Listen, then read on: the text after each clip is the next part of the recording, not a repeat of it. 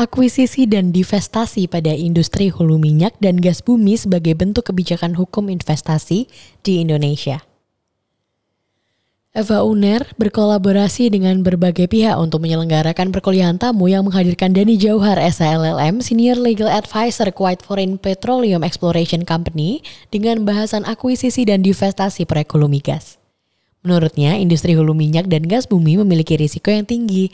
Salah satunya dikarenakan oleh fluktuasi harga minyak mentah dunia, tetapi beban biaya yang harus dikeluarkan sangat tinggi dan jangka waktu investasi yang relatif lama, sehingga membuat keuntungan yang diharapkan belum tentu terjadi.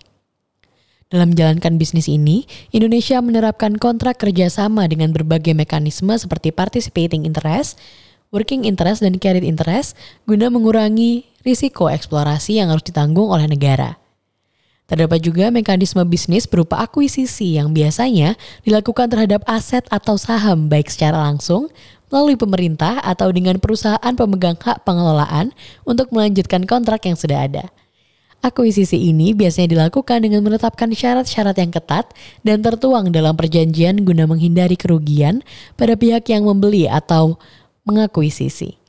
Dalam prosesnya, tak jarang harus menempuh waktu yang panjang guna menyelesaikan tahapan yang ada seperti due diligence dari sudut pandang technical, legal, commercial, taxes, environmental, dan human resources.